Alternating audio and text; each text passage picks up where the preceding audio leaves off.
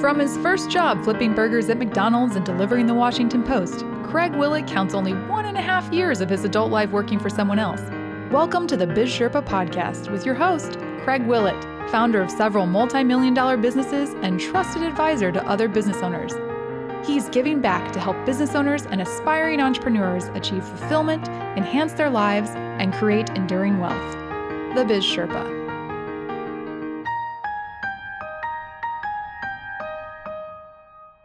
This is Craig Willett, the Biz Sherpa. I'd like to welcome you to our three-part series on starting a business.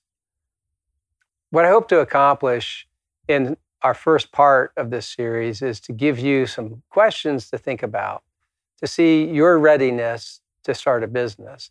This is not meant to discourage you from starting a business, but actually to help you do what is best for you and give you a greater chance to succeed in business. People have asked me, well, why are you doing this podcast? And I think to myself, well, you know, that's a great question, but it's really an opportunity for me to give back. A number of years ago, when I had my real estate development business going full steam ahead, I told my assistant one day, you know, I'm trying to find another president to this company so that I can step back and do what I really want to do. And she said, well, Craig, what's that? And I said to her, Terry, I really just want to give back and help the next generation of entrepreneurs. This is my opportunity to help launch the next generation of entrepreneurs. Small business, it means a lot to me. Not only did I have seven hundred small business clients as a C P A, but I also testified in Congress on tax legislation that benefits small businesses even to today, back in nineteen ninety-four. And so I was fortunate enough to have the opportunity to go to Congress and testify in the, the House Small Business Committee, as well as the House Ways and Means Committee. And then showing you how naive I am, at one point, I was testifying in the Senate Finance Committee, and I was on the panel with three former I R S commissioners, and I didn't even know it. I think had I known it, I would have been really nervous that day. So I really have had a life of blessings and benefits from being a, a small business owner. My businesses have grown, have been wildly successful, and have rewarded me in great ways. But the most important way is that I built a number of relationships with a number of people that I cherish and will cherish the rest of my life. One of the first things I want you to think about are what are the virtues and benefits to be- business ownership? So if you could answer that question to yourself, I think that's one place to start. As I consider that question, one answer to this could be, and there's a million answers, so none of them are right and none are wrong, but it employs other people. You have the opportunity to be able to change the neighborhood where you live. When I was a business owner, a real estate developer, I had the opportunity to employ a lot of people. Not only those that worked for my development company, but the general contractors that we employed, the architecture firms, the engineering firms, and the cities that we got approvals in. We paid a lot of fees to employ people there as well. It was far-reaching and had a great economic impact. Another thing to think of is an opportunity to express your creativity. Someone once said creativity is the highest form of expression, and I would like to have you think about what is unique to you. How can you come up with a product or service and deliver it in a way that is unique and that will bring about that expression of your creativity? You'll be more successful as you can carve out that niche. The other part of it is it can be emotionally rewarding. You have the opportunity to develop your own emotional currency. I've talked about that in my second episode of the Biz Sherpa podcast. And I really find that is a lifeblood of being a business owner.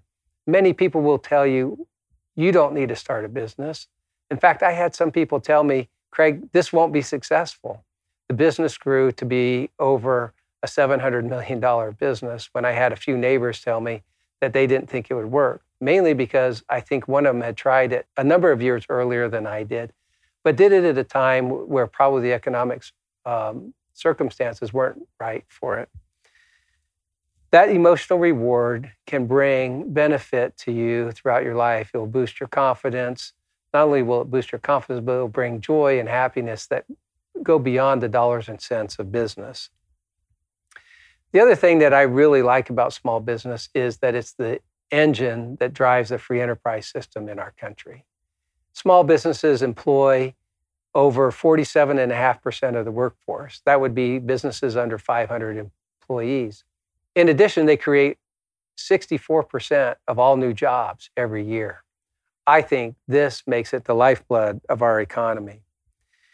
I want to encourage successful startups that have the best chance for success. So some of the things we're going to talk about today will help you assess your readiness to start a business. Again, I don't want this to be discouraging if you don't pass the test. In fact, one of the tests that I'm going to recommend today, and our special guest that we're going to host, she'll tell you, I'll, I'll tell you right now, I didn't pass the test at a high enough level for me. I had to cheat to kind of get above average. So you'll want to ask yourself the question, why do I want to start a business?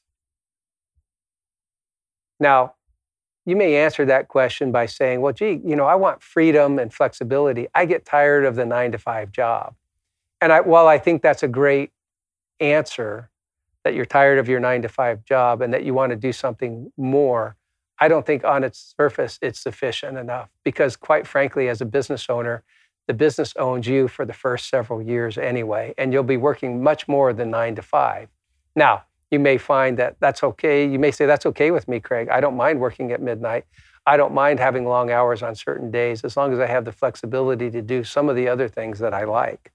If that's the kind of freedom and flexibility you're thinking about, then you're going down the right path. Some of you may say, well, gee, I have a creative idea, Craig. And I think of Steve Jobs going out into his garage, and he had worked on a farm where they picked apples. And that's where he came up with the idea of the Apple computer.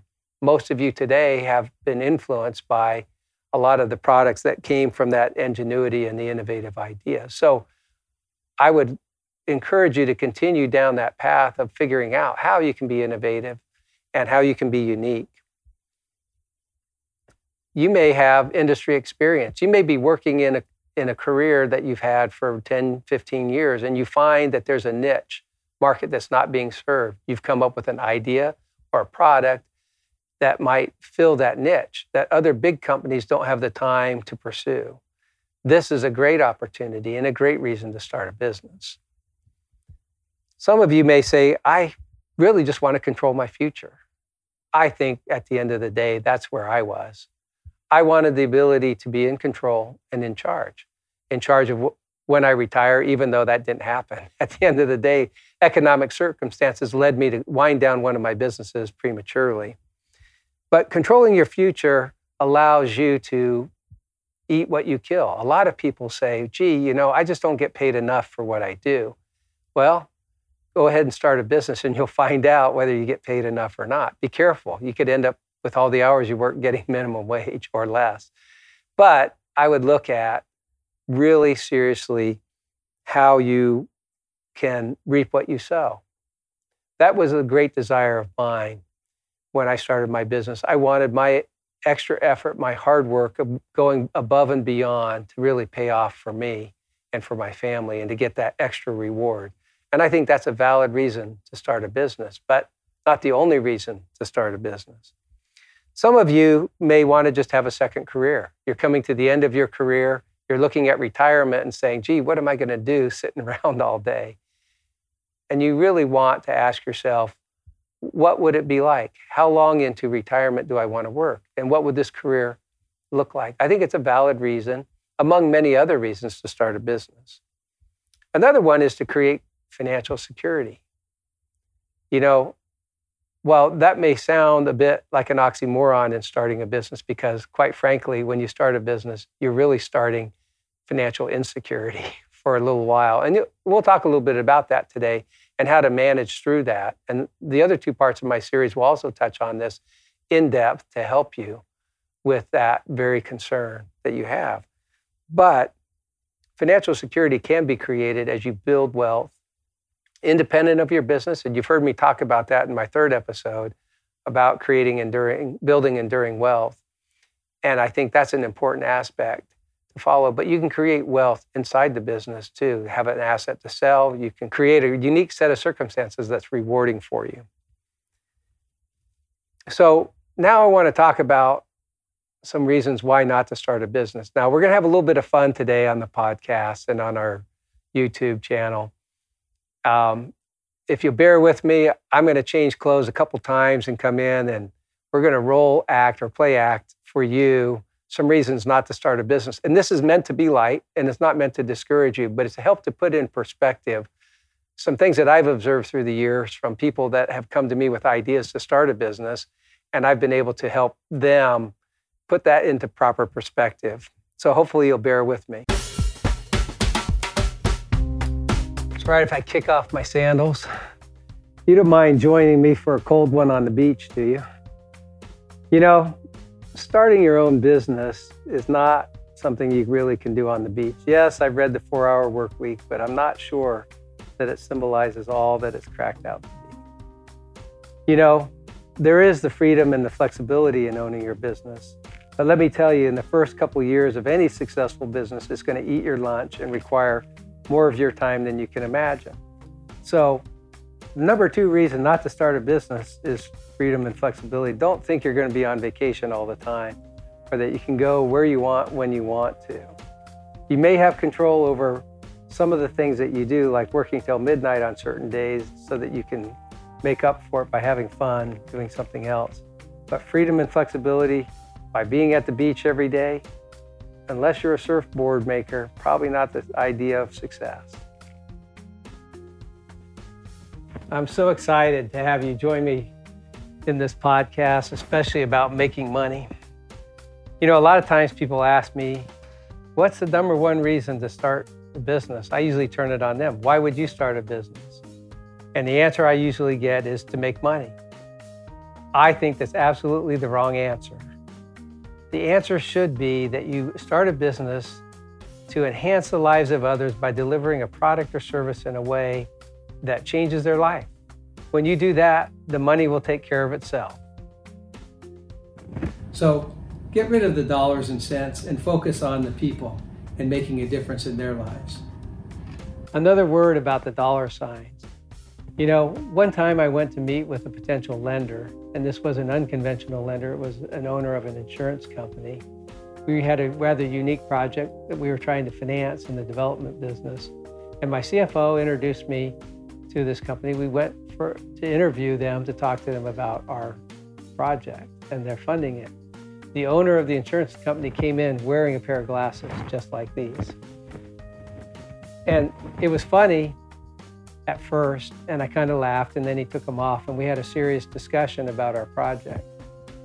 But I could tell he was more interested in his return than he was interested in our success. And you know, I think people sense that. When people know that you're after their money more than you're after making them happy and, and providing them a quality product or service and making a difference in their life, they'll make the right choice too. So if you want your business to be successful, do like I did. Avoid the person that's wearing these. And I also don't think that we should run our businesses as if they're hobbies. They're there, we're there to make a profit, and so we need to be serious about it. And if it's just a casual approach, it'll be tough to be successful. There's two reasons. Don't make your hobby your business, and don't make your business your hobby.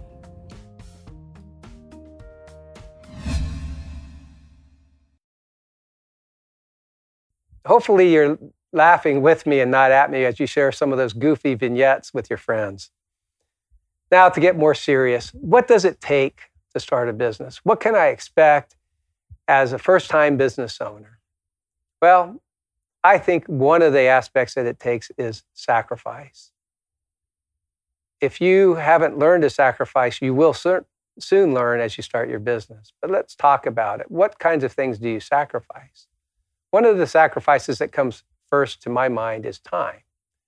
A sacrifice of time, meaning you don't control the hours in your day. If your customers or clients need you, you need to be there, especially in the early days before you have a lot of employees. It's going to take a lot and consume a lot of your time, and you need to be able to set aside maybe some other hobbies or pursuits or some of your other recreation to be able to do what it takes to invest in your future, because that's what I view it as. It's an investment in your future to spend that time. The other sacrifice, and let me tell you, the time, sacrifice of time is rewarding in the future, but you have to pay the price today. The other sacrifice you may make is cash flow. Some of the initial cash flow from the business is going to be reinvested in other products, services, marketing that will help enhance the success and create long-term viability for your business. So you need to be prepared to live on less money. I remember the days when Carol and I lived on twenty-five dollars a week in groceries. Of course, that was over thirty years ago. But you need to be willing to make those kinds of sacrifices if you really have a passion for your business, your product, your service, and for your customers. The other thing that you need to be prepared for as you start a business is ask yourself, do I have the confidence? You know, often we get beat up. I told you I had some friends tell me, Craig, what you're going to do won't work. And it ended up being a very successful business, my development business. And I really took it to heart for two reasons. One, when they told me that, it made me want to step up and prove them wrong. So you have to be able to have the inner confidence to reach inside yourself, believe in what you're doing, and have a reasonable chance of success, and then put all your energies into it. But without that confidence, any first easy setback could make you fold the tent. And I don't think you want to do that. When you're going to really step aside from a full-time job, a well-paying job, to go and sacrifice your time and your commitment and your efforts and your energies, you need to also have the confidence that it will work out. It requires patience to do that. And so I want to talk about a list of questions you can ask yourself now of how well prepared you might be. One of the questions I think you should ask yourself is, how much debt do I have? Now, why would I ask that question? Aside from maybe the obvious, right?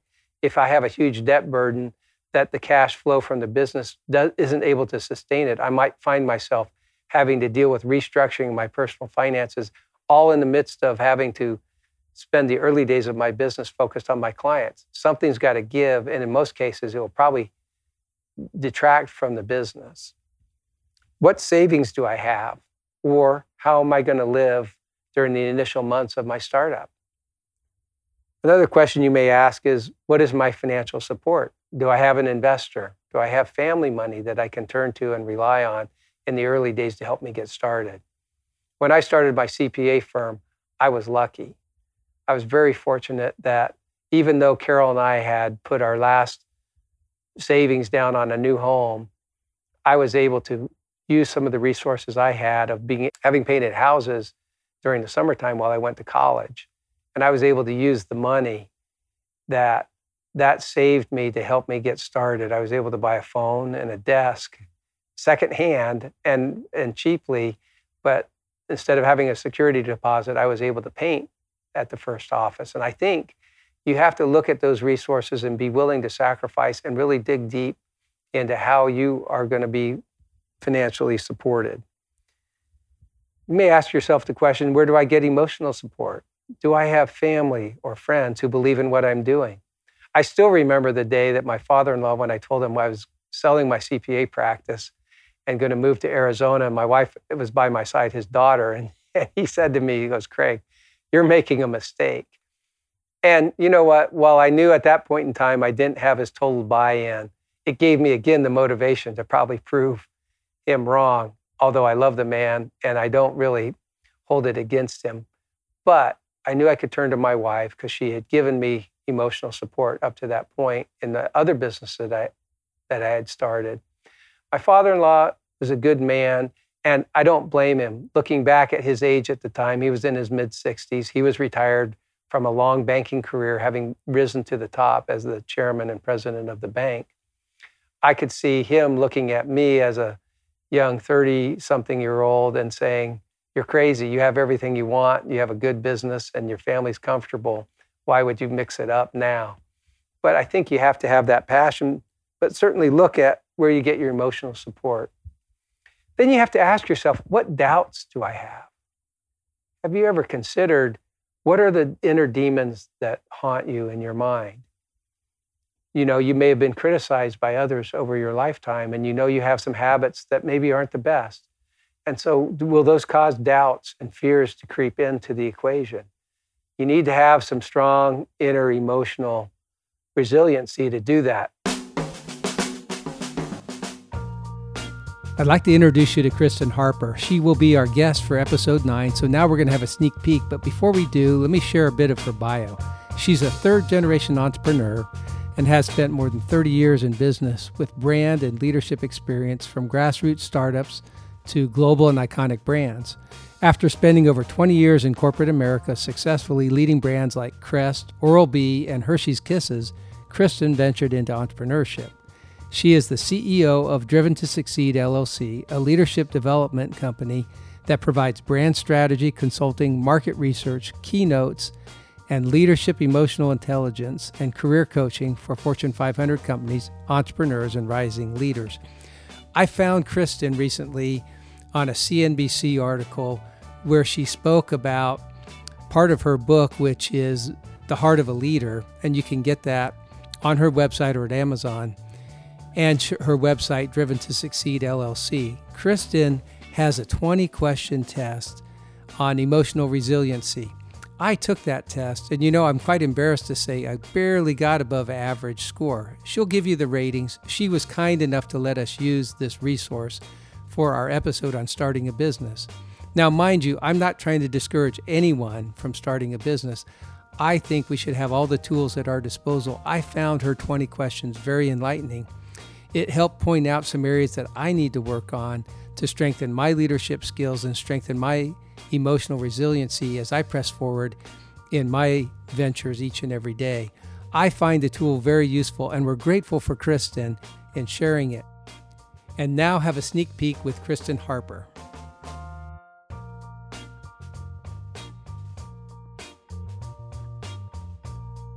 In fact, what brought us together was this emotional resiliency quiz. Like I said, I, I probably fared just barely above average. I thought usually on most quizzes that I do, I do pretty well. But on this one, in being all honest with myself, I really identified some areas that I could work on. So how do you see being emotionally resilient as being helpful in starting a business? Yeah, entrepreneurship and starting a business is full of optimism and uncertainty. It's full of plans and disruptions. It's full yes. of potential, and it's also full of challenge. And so resilience is critical when you're starting a business and when you are operating a business, because challenges will come. One of the biggest things that I found as a leader, and it's especially important for entrepreneurs, is to know your strengths and to know your areas of opportunity, and to hire and or create a support system around what your areas of opportunity are. Because as a business owner, you could you probably believe, like I do, that I can I can do or I can learn how to do anything, right? But sometimes time that's a is big so mistake, precious. Right? Absolutely. Time is so precious, and the The definition of leverage is hiring experts so you can get to your destination faster. You stay in your lane where you're an expert, hire other experts, and you can get to your destination faster. So resilience is critical because there will be bumps and detours along the way. But if you have that strong belief that you are, you have the work ethic to serve your clients or your customers, and you're willing to pivot when necessary, that's the definition of resilience for entrepreneurs and why it's so important. I think that's great. You know, I never want to discourage anyone from starting a business. I think it represents the ultimate freedom of the founding fathers of our country. I think it represents all that America is based upon, because it allows us to be individuals and to express our own worth to the world. And, and so I appreciate what you say. Now, when disappointment comes to a business owner, what do you recommend they do? Because sometimes you may have hired the experts to help, but sometimes you're going to face disappointment or even failure, and you may start looking at yourself and get discouraged. What do you recommend to help build that some resiliency so that when those moments of, of disappointment or reality checks hit, h- how to bounce back and respond? Absolutely. I have lots of different strategies around how to not only bounce back, but also bounce forward. Um, and I refer to it in my book as post-traumatic growth, that you can actually uh, come out better than you were before. So, you know, one is just mindfulness, being self-aware. You know, how do you feel? Another is taking time to breathe and taking time to slow down. You know, as entrepreneurs and as business owners, we're often so busy, you know, chasing that next deal, servicing our clients and customers. It's important to stop and take a pulse check. So taking those moments to just think about things uh, is really important. I would also say when you identify, at least when you identify one emotion, it can reduce that emotion's power over you. So that's another mindfulness uh, strategy. And I call it emotional granularity, um, like being granular with the emotion that you feel. I would also say that there is no such thing as failure as long as you learn from it. So the example I just gave about saying yes to the invite, you know, afterwards I was like, oh, duh, I should have said yes right away. But I learned from it, you know, so there is no failure if you're able to learn from it. Right. And you bounced say, forward with it because you accepted exactly. it. And now it's leading to other opportunities. A better outcome. Absolutely. Um, I would also say that sometimes the goals we're pursuing, at some point, it may not make sense to continue to pursue those goals if we keep running into challenge and roadblock. And so you've got to know when to hold them and know when to fold them. And I call that goal disengagement. Sometimes you have to disengage from a goal, create a new goal, and that new goal will bring that additional sense of optimism. Uh, the last thing I would share is gratitude. Expressing gratitude, because when you shift your mindset from what's going wrong and what challenges you're experiencing to what you're grateful for or what you've learned, when you shift your focus, that's what magnifies. Whatever you focus on is going to magnify. So those are a few strategies. And there are so many business owners who have faced substantial challenges, but they didn't give up. They pivoted when it was necessary. And they didn't give up. So I think it takes that, takes some, it takes some gut, takes some fortitude to fight through that. But how do you know when you're fighting against a losing cause? Because you said sometimes if you keep going up and bumping up against the same roadblocks, um, sometimes you can be deceived and think that maybe I should give up when maybe fighting through might be the best thing. So do you have a way you recommend people take that gut check and step back? Yeah. So I would say, look at the scoreboard. So whatever is the scoreboard for your business, look at that, whether it's the revenue, whether it's the profit, whether it's your margin, whether it's the number of people who have said yes to a capabilities presentation. Um, so look at the scoreboard. And it's important that we keep metrics, especially as business owners, because we can easily be deceived by a lot of activity. But activity doesn't always produce results. So I would say, look at the scoreboard, number one. Number two, I would say solicit customer feedback, whether it's your existing customers or clients, or whether it's prospective customers or clients. And that takes a level of humility to ask for honest feedback and then to put our guard down and our defenses down so that we can receive that honest feedback without being defensive. Um, so those are the two, two ways that I would suggest determining if it's worth moving forward or if you need to pivot. Now I know why we get along so well. You you just described to me what I call the Biz Sherpa scorecard. I, I suggest that people uh-huh. set a goal, an objective, whatever it is for their business, and they spend eighty percent of their time, delegate the rest. In, in other words, the things that you can't do well, give to someone else and focus on what you can do well. And the second thing is, measure every day your customers' responses. And if you're not getting any, then get on the phone and call them. And it gives you that opportunity to see, am I hitting my goals and objectives? Are my services, is my product resonating the way I would expect it to? Because that brings in and of itself an emotional reward to you, that you're not frustrated doing something Absolutely. That you could have delegated, number one. And then in the second instance on the scorecard that I say is to to get the customer feedback.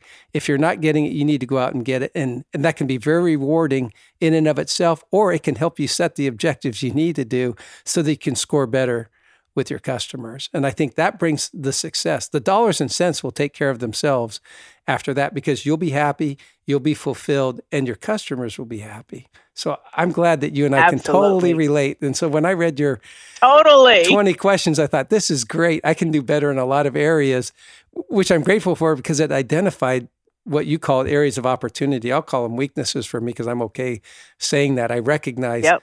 that I have them. And I and I need to recognize them probably more often. Now let's talk about some other questions now that we've had a good time with Kristen. We appreciate her being here today and joining us on the Biz Sherpa podcast. I love having guests, and especially guests as knowledgeable and as resourceful as she is. Something else I think each of us need to look at and consider, and it's really relevant in today's environment, and that is, how is my health? Now, some of you may say, well, if my health is poor, does that make me not a good candidate to be a business owner? And I say no. In some circumstances, that can play to your benefit. It may be the only other option you have. You may have employers who don't tell you they're not willing to hire you, but you don't make yourself a good candidate for an employee. And so you're able to have the freedom, the flexibility to work around your conditions and maybe some of your disabilities. So I wouldn't say that that's a gating factor, but you have to look at it. You have to look at, what do I do to engender good health? I, I'm fortunate. I think you heard my story about how I started my development business. It started when one day when I got in a car accident, and I had to really look at where I was going in my life. And I started to get in better shape, and it taught me that I needed to really take care of my health. I was fortunate I survived the accident, really. It wasn't a very inconsequential accident, but it made me step back and start looking at, what do I do on a daily basis to maintain my health? And so I think you have to look at eating habits, because when you start a business, you're going to be grabbing the fast food. You're going to be going for drinks that maybe the energy drinks. I think you need to be able to have some discipline in those areas. I have a routine of running or swimming or yoga. And I like, and I recommend that you figure out what that routine is and you stick to it. Even though the demands of business are going to be taxing, the demands on your time, it's not an area you can afford to sacrifice. As you build up that health, you'll have the resilience to withstand all the pressures of business, I promise you. Can I create, you might want to ask yourself, how good am I at creating and organizing a structure and being able to um, organized without a lot of direction. You know, when you start a business, you're starting from scratch. It's a blank piece of paper. So you have to be able to have a vision. You have to be able to sell that vision. You have to be able to help others see that vision. So you have to be able to paint it. You have to be able to take from thin air and create and organize a structure that will work for you and that will be a framework for your business. You might want to ask yourself, what's my tolerance for stress? And I refer back to Kristen's emotional resiliency, but I'd like to add a couple of things to that. What do I do to control my stress? And I would say you should have a plan. You may say, I have no stress, right? And I'd like to, I'd like to meet you if you go around having no stress, because I've always been a ball of stress my whole life. And poor Carol, she's had to deal with it every time that I've had to de-stress. So let's talk about what I've found. I had a client early in my C P A career who said to me, he goes, Craig, you know, you're going to burn out as a C P A someday.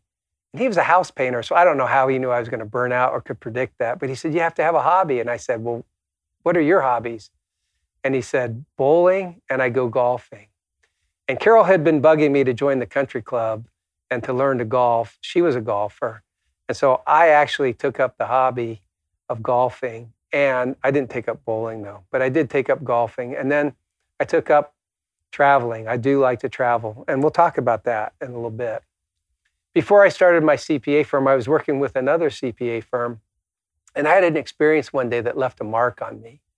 A guy came in, he was a retired C P A, and, and here's a great lesson.